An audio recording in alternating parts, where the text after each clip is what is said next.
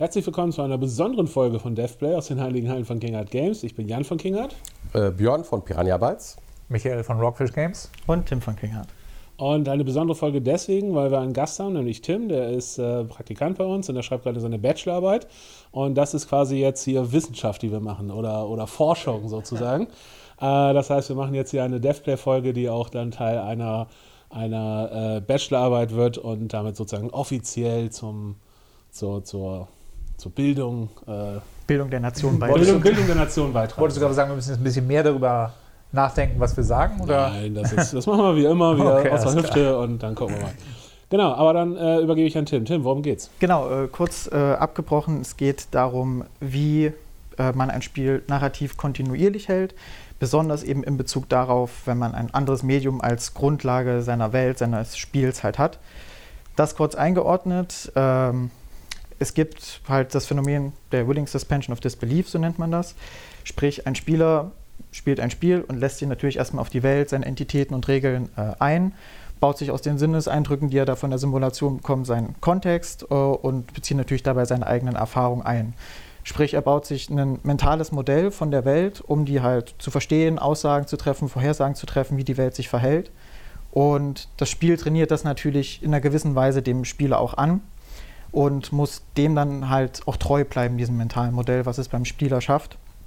Wobei sich diese Treue halt in der Reaktion des Spiels auf verschiedene Handlungen, äh, die halt im Spiel passieren, äh, ja, beziehen.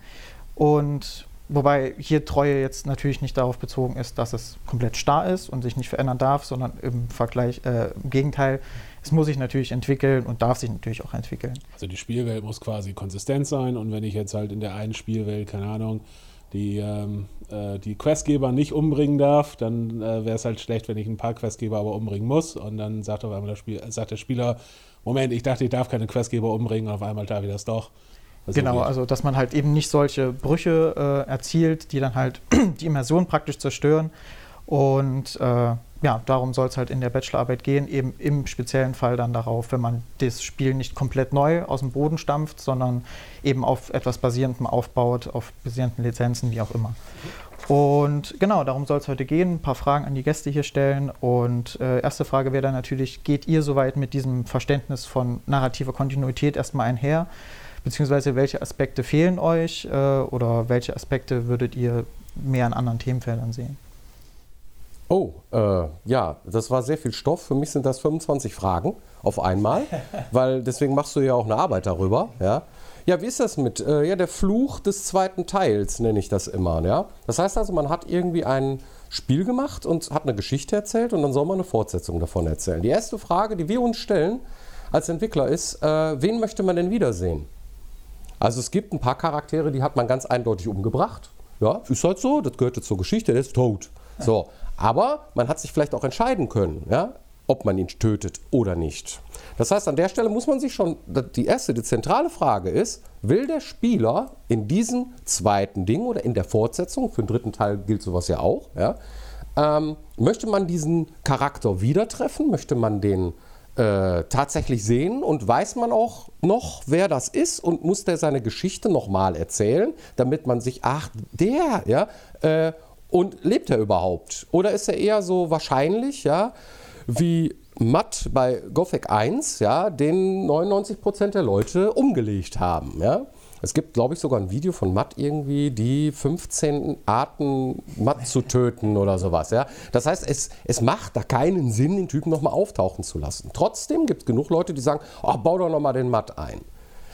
Also Ne? Also dann sagt man sich, ja, aber dann vielleicht so einen ähnlichen Charakter, aber dann ist es nicht mehr derselbe und hin und her. Also das, das ist so die, die eine der, ähm, nicht die wichtigste, aber schon eine sehr wichtige äh, Sache, äh, die als erstes passieren muss, um eine Geschichte zu erzählen, um Kontinuität da reinzukriegen. Ich weiß noch, bei äh, Mass Effect 2 und 3 haben sie, wenn du nicht das Safe Game noch hattest, das alte, haben sie dir alle möglichen Fragen gestellt, wie du dich damals entschieden hast. Mhm und ich wusste bei 80 Prozent nicht mehr, wovon die überhaupt reden. Also das ist halt wirklich, ich habe das Spiel gerne gespielt, aber das war halt Jahre her. Und dann sitzt du da und denkst so, ja, stimmt, was hast hm, da gab es so eine Situation, aber ich weiß echt nicht mehr, was ich gemacht habe damals. Und das ist natürlich dann, äh, ich sag mal, ähm, spannend, wenn man dann halt, äh, ich sag mal, als als Spieledesigner äh, vielleicht irgendwie denkt, ja, das ist, sind natürlich alles wichtige Entscheidungen und welcher Charakter und wie machen wir das jetzt und so. Und die Spieler sind so, ja, keine Ahnung. Naja. Weiß ich nicht. Wer, wer ist wahrscheinlich gar nicht mehr so Gab es den ne? im ersten Teil Ja. überhaupt? Das ist so. Ja. Also wir hatten, bei Everspace hatten wir das besondere Thema, wir hatten ja, also es ist ja ungewöhnlich, dass du in einem Roguelike eine Geschichte hast, die weitergeht. Du hast ja gerade in Roguelike gesagt, okay, das ist das Setting und ansonsten ist es pure Mechanik, randomized und los geht's. Wir wollten aber gerade, weil wir eben halt von äh, Open World Space Shootern kommen mit einer Story, wollten wir das auch drin haben. Ich habe damals Edge of Tomorrow gesehen, fand das super geil. Und ich so, das ist doch eigentlich genau wie ein Roguelike. Ne? Der heißt sogar noch Live, Die, Repeat. Passt ja super. Ja, ist schon schwierig, wenn du so eine prozedural generierte Welt hast mit vielen Zufällen, da eine Geschichte zu erzählen mit Cutscenes und so weiter. Das war schon schwer genug. Und ähm, damit das Ganze einen Flow hat, kannst du natürlich nur verschiedene Mechaniken wählen. Also entweder ist das alles ähm, parallele Universen, du bist eine Seele, die wandert, oder du bist halt ein Klon, was natürlich im Sci-Fi-Setting Sinn macht. Also da hatten wir schon die Basis dafür. Jetzt beim zweiten Teil, wo wir eine persistente Welt haben, haben wir natürlich diese Mechanik nicht mehr. So, wie erzählst du jetzt also Geschichte weiter? Von, du bist ehemalig einer von vielen Klonen, jetzt bist du The One, der übrig geblieben ist. Ne? Ähm, das war schon ein großer Sprung. Und das war auch so, dass das viele im Team, dass wir keine gute Idee gehalten haben. Wir sagten, wir machen doch lieber was Neues. So, dann habe ich aber gesagt, unser Kreativdirektor war auch so, naja, das fänden wir eigentlich schon gut, wenn wir den äh, Charakter weiter hätten, weil du hast dich ja damit identifiziert. Und du möchtest ja auch eine Kontinuität in dem Sequel drin haben. Und so wie bei Star Wars, natürlich willst du Luke und Han Solo und Chewbacca, das funktioniert ja, die willst du ja alle wiedersehen. Liebgewonnene Charaktere. Also die brauchst du schon. Das ist schon sehr, sehr wichtig. Und hast dann natürlich die Herausforderung, okay, da musst du aber für alle, die es nicht gespielt haben, also die, den ersten Teil, musst du sie kurz abholen. Warum ist das alles so und wie ist denn der, der, der Geschichte? Ohne dass es wieder für die, die schon gespielt haben, langweilig ist. Also es ist nicht ohne, ähm, aber ich halte, es für, es für extrem wichtig. Weil wenn du das nicht machst, dann kannst du ja eigentlich die narrative Ebene auch fast schenken. Weil dann wird es ja wieder belanglos. Also du musst das schon wirklich gut machen. Da muss auch viel Zeit reingehen und viel Gehirnschmalz. Und das, was wir festgestellt haben, wir arbeiten jetzt seit, selbst über, an der Geschichte, über ein Jahr schon mit mehreren Leuten. Die schreibst du nicht einmal auf und dann hast du das sofort, sondern du gehst durch, immer wieder durch und sagst, ah nee, hier, das passt doch nicht. Unstimmigkeiten ähm, und musst da immer wieder dran feilen.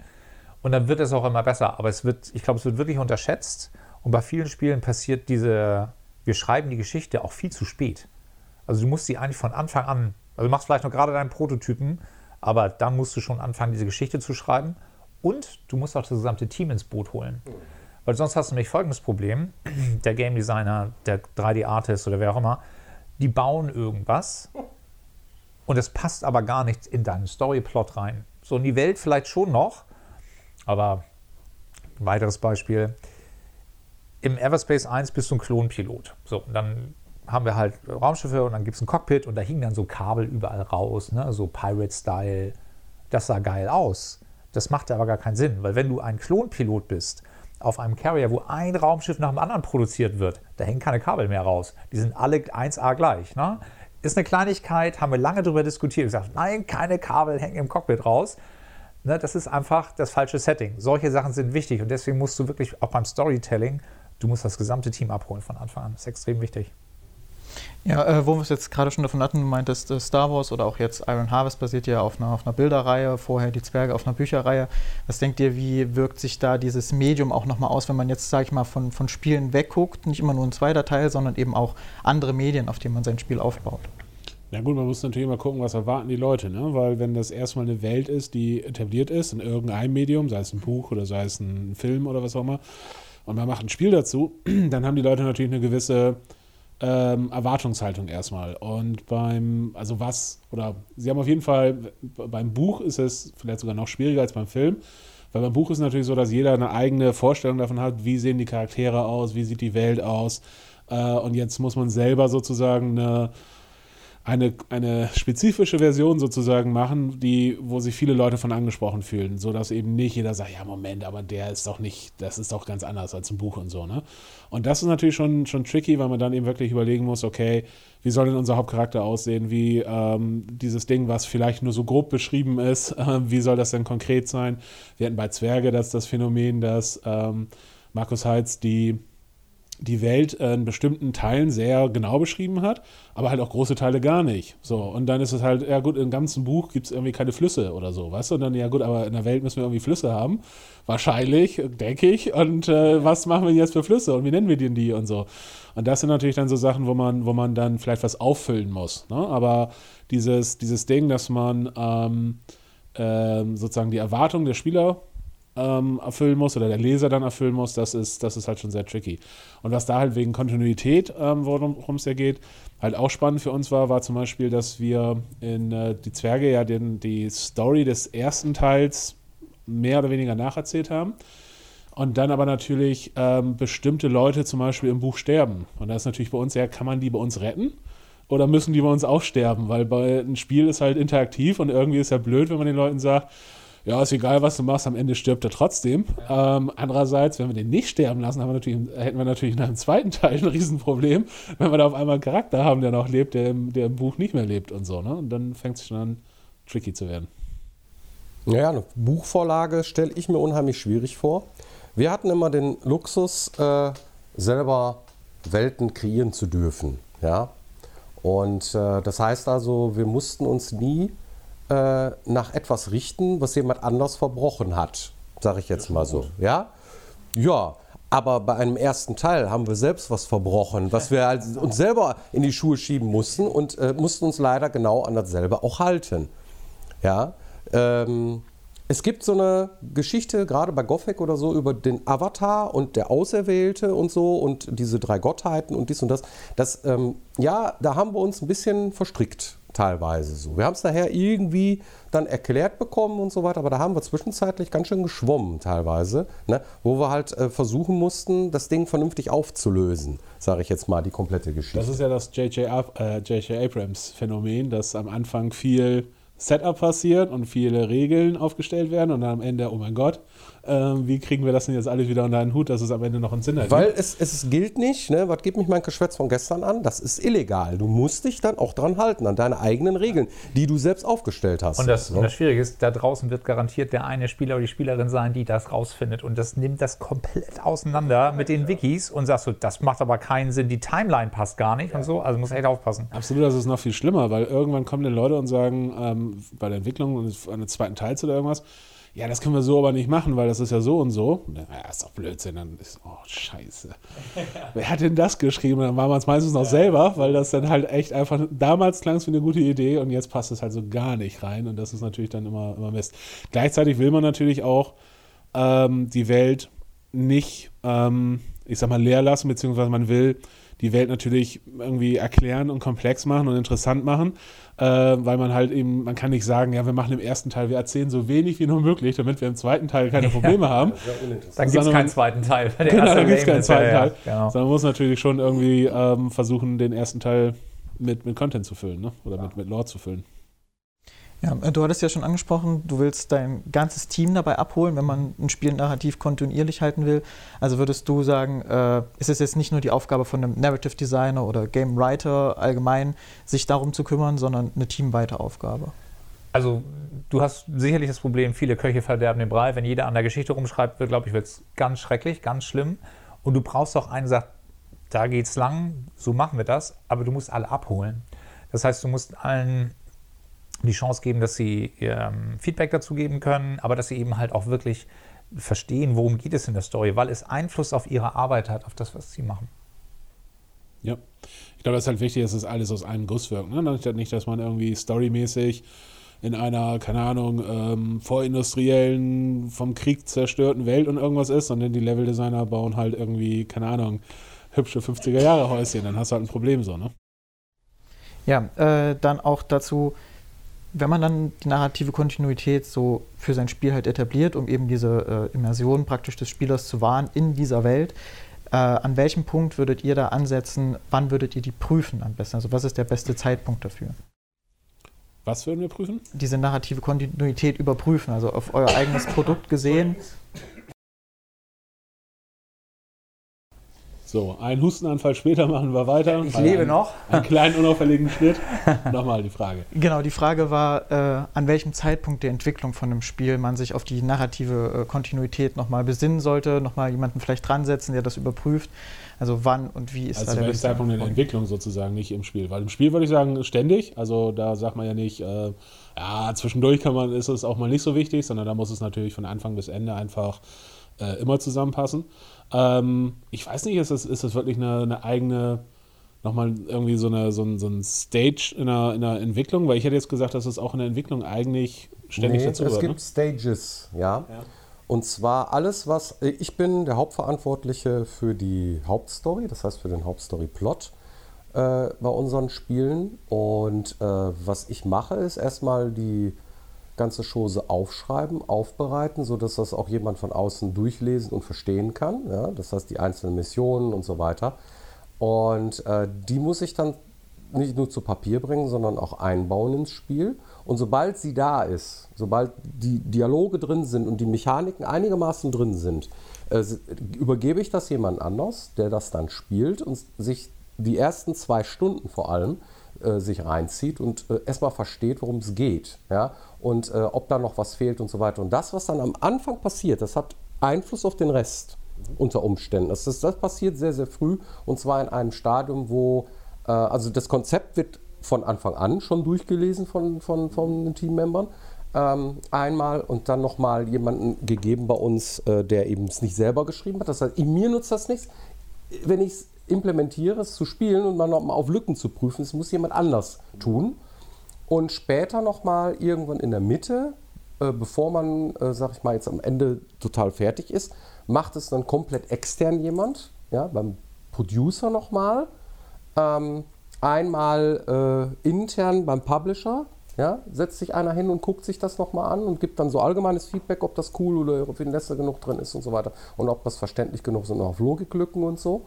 Und dann nochmal, so wie es aktuell ist bei uns, äh, gibt man das an eine externe QA, ja, die das komplett sich auch nochmal anguckt und da auch nochmal drauf guckt. So, ne? Und später, wenn wir dann die Sprachaufnahmen, kurz vorher wird es nochmal gemacht. Wir haben ja diese Christmas Edition, so nennen wir die. Das heißt, zu Weihnachten haben wir immer so ein Ding, so jetzt ist die Story drin, jetzt kann sich das jeder angucken. Ja? Wird dann auch gemacht oder auch hier nicht. Also von den Teammembern nochmal und so. Also es ist halt ständig. Aber das sucht dann bei euch das ganze Team nochmal durch oder gibt es da spezielle Leute, die sich durch spezielle Eigenschaften nochmal hat, wenn auszeichnen? einer keinen Bock drauf hat, sich einen Bereich von jemand anders anzugucken, ja, dann findet es nicht statt. Man kann jemanden dazu verdonnern, selbstverständlich, aber der hat ja genau selber auf seinem Schreibtisch liegen. Und wenn ihn verdonnerst in der Macht ist, kannst du dir vorstellen, wie das Ergebnis ist. Alles schlecht. Ja, ich meine, weil du auch so Alles Sachen schlecht. meintest jetzt wie äh, QA oder Producer, also gibt es da spezielle Leute, die da spezielle Eigenschaften oder Ausbildung haben? Das kommt halt auf die, die Größe des Studios drauf an. Ne? Aber der ist nur auf Kontinuität achten? Äh, ja, genau, also dann speziell. Boah, das ist eine gute Frage. Ich glaube, äh, es ist halt die Frage der Verfügbarkeit. Wie gut ist derjenige? Ja, man überlegt sich natürlich, das müsste man jetzt eigentlich prüfen lassen. Ähm, wer hat denn gerade Zeit? So. Aber ich, ich glaube, meistens, meistens, genau, ich glaube, meistens ist es eigentlich Teil einfach der normalen QA, gerade bei, bei vielen Quests mit verschiedenen Ausgängen und so, dass man halt sagt, okay, wir müssen jetzt checken, dass wenn ich das erst mache und dann erst das mache, funktioniert das immer noch oder passieren hier komische Dinge. Ich weiß von, von, ähm, von Larian zum Beispiel, die ja Divinity gemacht haben, dass die das tatsächlich mit ins Scripting mit einbauen. Also dass die während die eine Mission scripten, quasi die ganzen Pfade ähm, festhalten, die es gibt, die gescriptet wurden, damit dann halt jemand in der QA wirklich die ganzen Pfade durchgehen kann, okay. damit der nicht raten muss, was könnte man vielleicht nochmal alles machen Ja, und welche okay. Reihenfolge geht vielleicht noch, sondern dass man halt sagt, hier gibt es zwölf verschiedene Möglichkeiten, diese Quest durchzuspielen. Testet alle zwölf so, ne? Das weiß ich, dass es bei denen das so gibt. Perfekter Übergang zur nächsten Frage. Äh, Geht nämlich darum, wenn das dann jemand überprüft, gibt es da spezielle Tools oder Mechanismen, mit denen ihr euch das dann anguckt oder die eventuellen äh, Teammitglieder, die dann dazu verdonnert werden? Ja, ich äh, würde sagen, äh, kennst du Heisenberg, ne? Die Heisenbergsche Unschärferelation. Will ich ein Atom mir angucken und äh, äh, tu da Licht drauf, dann manipuliere ich es auch. Ja? Ich nenne sowas dann ein Heisenbug. Soba ja, sobald du jemanden damit beauftragst, guck dir die Story an, hast du ihn auch schon beeinflusst, wenn du ihm was an die Hand gibst. Und dann guckt er sich Dinge an. Ja, ah, also wenn ich jetzt hier rumgehe und den Felsen springe und mit dem linken Horn Hebel umlege und ihn dann anspreche, dann sagt er was Unplausibles. Ja, das ist so, hm, würde ein Spieler das wirklich tun? Es wird auf jeden Fall diesen Spieler geben, der Aber das der macht. ist ja, unwichtig, Klar. ja, Ja, ja, klar. und ja. deswegen würde ich dieses methodische Spielen nie bevorzugen, äh, don- sondern eher sagen, guck dir das mal an, wie es gemeint ist. Fühlt sich richtig an. Fühlt sich das richtig an? Und vor allem, wenn die Welt dann nachher auch noch da ist. Das heißt, ein Typ mit einem Klemmbrett und einem Lagerhaus und so, der immer auf und ab läuft und hm, mit seinem Stift so und so macht, äh, das weiß der Spieler, okay, der will mich wahrscheinlich losschicken, irgendwelche Kisten schleppen. Ja? Oder, ne? Und der Typ, der dann da steht, so, du kommst hier nicht rein, okay, das, und das ist der Türsteher. Da weißt du ganz genau, was du von dem erwartest, wenn du ihn ansprichst. Als wenn du nur die Püppchen, die nachher alle, äh, am Anfang alle gleich aussehen und so weiter, die da ansprichst. Da kann man zwar methodisch damit umgehen, aber der Spieler, wenn der nachher in die Welt reinkommt, ja, der hat einen ganz anderen Blick auf das Ding und den interessiert der neben zwei vielleicht gar nicht. Und das weißt du am Anfang. Und was ich auch immer spannend finde, ist, dass man am Anfang, glaube ich, andere Dinge wichtig nimmt als später. Ne, dass man halt eben sagt, als Spieler, zu Anfang probiert man alles mal aus, weil man gucken will, an was haben die so alles gedacht und so. Und kann ich das hier kaputt machen, kann ich das da kaputt machen. Wenn ich erst mal 20 Stunden gespielt habe, fange ich ja nicht mehr an und versuche da irgendwie Löcher reinzustoßen, weil entweder macht es mir Spaß und wahrscheinlich, wenn ich 20 Stunden gespielt habe, macht es mir Spaß. Und dann, ja gut, jetzt lass mal hier ein bisschen Strecke machen und jetzt hier nicht, äh, nicht äh, gucken, ob man es kaputt kriegt. Aber was ich ganz interessant fand, ich glaube, das hatte vielleicht so ein bisschen damit zu tun, wie schreibst du eigentlich? Schreibst du einfach nur in, in, in Word oder sowas? Oder hast du irgendwie, es gibt ja so Autoren-Tools, wo man dann zum Beispiel sagt, hier jeder Charakter, den kann man anlegen und er hat eine Beschreibung und dann kann man Nein. gucken, dass es überall konsistent ist nein, und so. Nein. Also ähm, ich bin ein Verfechter davon, in, wenn es ein komplizierter Dialog ist, der mit Abhängigkeiten und Choices und so weiter ist, den tatsächlich im Editor zu schreiben und auch schon die Mechanismen direkt mit zu, zu verdrahten. So, ja? Und wenn ich äh, Sachen irgendwo ähm, sag ich jetzt mal, ich sitze jetzt zu Hause, habe den Editor nicht zur, zur Hand oder so, dann mache ich mir zumindest Pseudocode da rein. So, ne? Das hängt von dem ab und hier und dann rücke ich die Choices dann ein und solche Dinge. Also dann schreibe ich den so runter. Das heißt also, ich habe mittlerweile die Erfahrung, was jetzt notwendig ist und was nicht. Der einleitende äh, Absatz beispielsweise, der hat Einfluss auf sämtliche andere Dinge. Wenn ich oben Scheiße baue, dann kann ich da unten und solche Dinge, die weiß ich dann schon so. Das heißt, eigentlich arbeite ich, wenn, dann in eine Firma an dem Ding, ja, und dann am Editor und dann direkt einbauen schon. Ja. Und, und hast du sowas oder habt ihr sowas, dass ihr dann zum Beispiel für einen Charakter festhält, hey, der spricht so und so, das ist irgendwie was, woran wir denken müssen, wenn wir wieder was für ja, ihn jede schreiben? Zeile, jede Satzzeile, C-Command hat eine Stage Direction, da kann ich reinschreiben, äh, dümmlich oder äh, pro, äh, provokativ oder irgendwie paranoid oder irgendwie sowas. Und äh, das äh, wird dann auch bei den Sprachaufnahmen nachher mit übertragen, dass man sagt, okay, dieser Absatz ist jetzt paranoid vorzulesen und so weiter. Also äh, ja. Das ist, glaube ich, auch ein wichtiges Ding, wenn es um Kontinuität geht, ist halt, wenn man teilweise, ich sag mal, der erste Satz und der letzte Satz, den man geschrieben hat, zwei Jahre auseinander liegen und dann aber im Spiel die halt direkt hintereinander kommen und vielleicht noch im schlimmsten Fall bei irgendwelchen unterschiedlichen Aufnahmesessions aufgenommen wurden und so, muss ja auch das wieder zusammenpassen und dass man dann nicht halt hohe Intensität, niedrige Intensität, hohe Intensität oder sowas bei den Sprechern hat und wenn man dann als Spieler spielt man das und das hört sich halt auf jeden Fall sofort falsch an und man fragt sich, wie kann das denn passieren? Das muss denen doch klar sein. Nur in Wirklichkeit, ja, wurde das halt sechs Monate auseinander aufgenommen und der Sprecher war krank zwischendurch und äh, ne, meistens gibt es Nee, das machen wir so nicht. Ne? Also wenn ich einen Charakter schreibe, dann schreibe ich den auch am Stück. Das heißt also, die Geschichte, die sich auch von mir aus über mehrere Kapitel oder so, die wird in einem Stück geschrieben, damit ich den Charakter drin habe. Ich bin dann dieser Charakter, schreibe den dann zu Ende und diese Geschichte, auch wenn sie Abhängigkeiten hat oder so, die ist dann auch in einem Guss. Achso, okay, also ihr macht das nicht. Nein, ähm, das, das wird nichts. okay. Das kannst du vergessen, weil das nämlich genau dieser Effekt eintritt, den du da beschreibst, ja, dass du einfach nicht mehr raffst, wie war der denn jetzt nochmal. Ne? Ja, ja. Du musst halt auch darauf achten, wann bekommt der Spieler den nächsten Story-Happen vorgesetzt.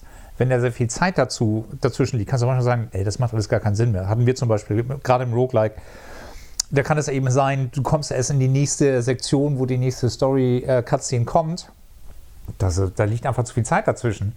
Und sagst du mal, wer war nochmal wer und warum ist der jetzt böse? Und da muss man eben halt auch aufpassen, wenn du dir das so durchliest und du guckst dir die Cutscenes nacheinander an, passt, das, passt dir das alles super.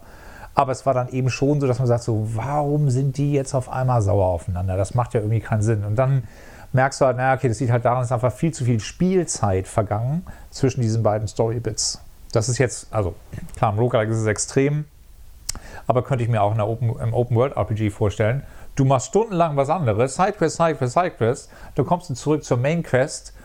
Was war jetzt nochmal Phase? Klar, da kannst du natürlich gucken, aber emotional ist es natürlich nochmal was anderes. Noch Ne? viel, noch viel schlimmer ist ja, man hat zwei Wochen irgendwas anderes gespielt oder keine Zeit gehabt zum Spielen und du kommst zurück in so ein großes Rollenspiel. Und wer seid ihr? Warum bin Ja. ich? Was, habe ich für komische? Sachen an? Das ist also tatsächlich klar. ein Riesenproblem. Also, da habe ich schon diverse Spiele aufgehört zu spielen, weil ich halt nicht wieder reingekommen Ja, bin, weil ich genau. nicht mehr wusste, was. Ja. Kann man aber als Storyteller auch nichts gegen machen. Wenn, Nee. wenn ein Spieler zu lange das Ding liegen lässt, dann hat man auch irgendwann keine Chance. Das ist so. Ja, dann eine abschließende Frage noch. Äh, In der Bachelorarbeit selber soll es dann darum gehen, zum Schluss eine Art Fragenkatalog oder Spielregeln zu haben für eben Narrative Designer, Writer, wie auch immer, äh, um praktisch das, das eigene Werk, das eigene Baby nochmal gegenzuchecken. Denkt ihr, dass so eine äh, Checkliste sinnvoll ist? Und beziehungsweise, wenn ihr das so denkt, wie würdet ihr damit arbeiten?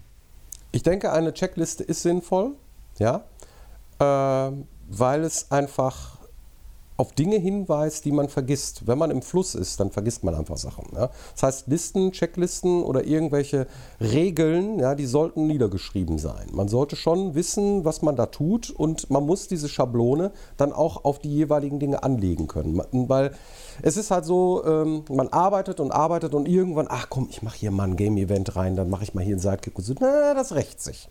Und dann gehst du dann irgendwann mit der Schablone ran, ah, was hast du da gemacht? Mach das weg, komm, es bringt nichts. So, Ja, aber in der Situation passt das so gut, ja, aber es fliegt dir um die Ohren. Garantiert. Lass mal einen Spieler drüber gucken, so, der erste Feedback, das, der zweite, komm, siehst du, das ist das Problem. So, ja, ich weiß, ich habe es kapiert. Deswegen macht das Sinn, ja, einfach mal so eine ähm, Mechanik oder halt so eine, so eine Schablone tatsächlich dran zu legen und jeden Dialog darauf abzutesten. Das macht Sinn, ja. Was sich bei mir immer ähm, bewährt hat bei den Adventuren war, dass ich die quasi versucht habe, ähm, im Kopf ähm, als verschiedene Spielertypen sozusagen zu spielen.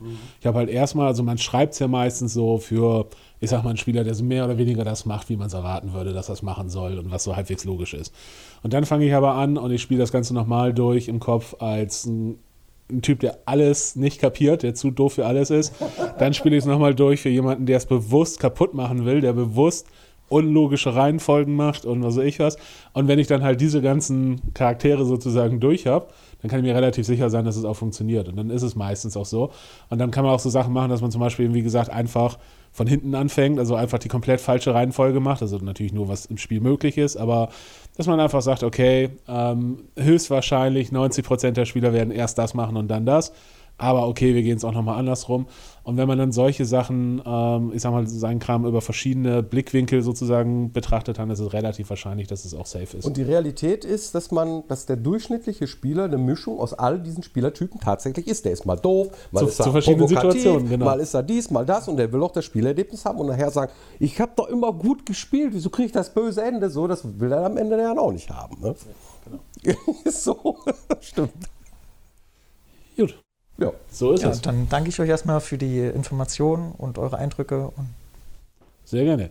Ja, das war eine besondere Folge von DevPlay mit äh, wissenschaftlichen äh, Anspruch sozusagen. Und äh, wir hoffen, dass es trotzdem gefallen hat, dass es interessant war. Ähm, wenn ihr Vorschläge habt für zukünftige Themen, gerne unten in die Comments schreiben. Ansonsten liked uns, shared uns. Äh, ihr könnt uns auch als Podcast hören, soll ich immer sagen. Und äh, ja, dann sehen wir uns nächste Woche. Bis dann. Bis dann, Tschüss. ciao.